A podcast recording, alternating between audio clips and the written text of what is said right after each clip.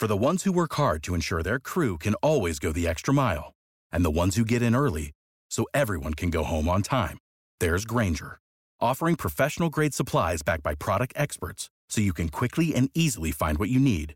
Plus, you can count on access to a committed team ready to go the extra mile for you.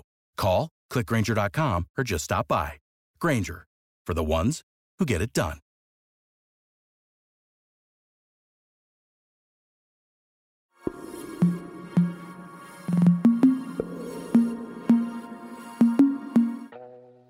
Parole nostre, la newsletter del Fatto Quotidiano sull'universo femminile e le questioni di genere.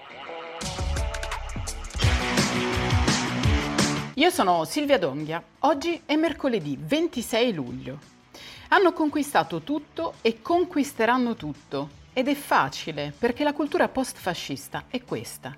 Trattare la donna così, il macismo, l'ignorante aggregazione tra simili, l'attacco ai diversi.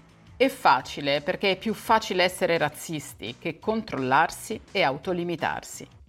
Mancano poche settimane al compimento del primo anno di governo meloniano e la politologa Nadia Urbinati non le manda certo a dire.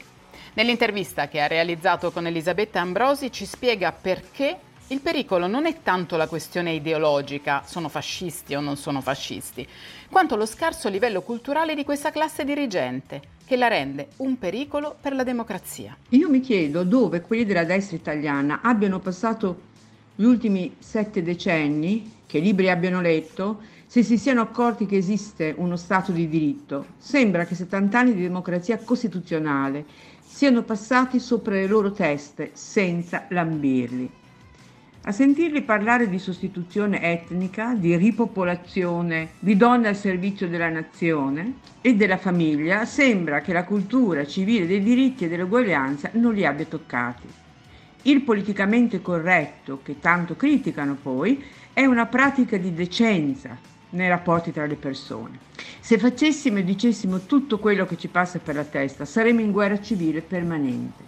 Quella di, de- di questa destra non è quindi una visione conservatrice, cioè moderata, ma è radicale ed è antidemocratica. Contro di essa non possiamo che combattere, insieme ad un'opinione pubblica che per fortuna non è tutta in ginocchio. Con Urbinati diamo l'avvio a una serie di colloqui con professioniste che ognuna nel proprio campo possano darci una lettura critica del periodo che stiamo vivendo.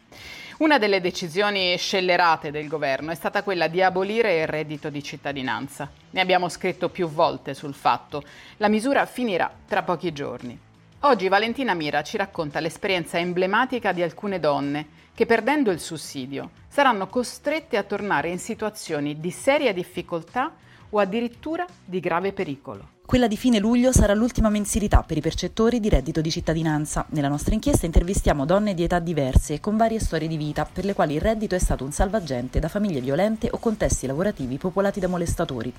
Il reddito di cittadinanza era certamente una misura imperfetta, ma la strada dovrebbe essere quella tracciata dal libro Reddito di base pubblicato da Momo Edizioni, prima che uno dei fondatori della stessa casa editrice, Mattia Tombolini, fosse condannato in primo grado per aver osato dare del fascista a un sindaco che sui social era immortalato mentre faceva il saluto romano e altre inconfondibili amenità.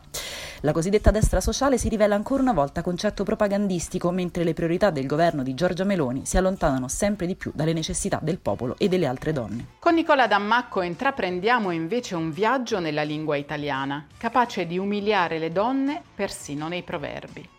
Qualche anno fa Tullio De Mauro aveva analizzato le decine di insulti che le parole riservano al genere femminile.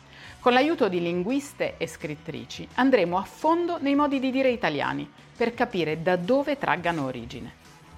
Per la pagina letteraria ci occupiamo di un romanzo in forma di poesia. Sarai Shavit, voce giovane ma già affermata nel panorama israeliano, ci consegna una storia d'amore classica, la relazione clandestina tra una studentessa e uno scrittore affermato, attraverso però le pagine poetiche di una lettera scritta da lei a lui vent'anni dopo.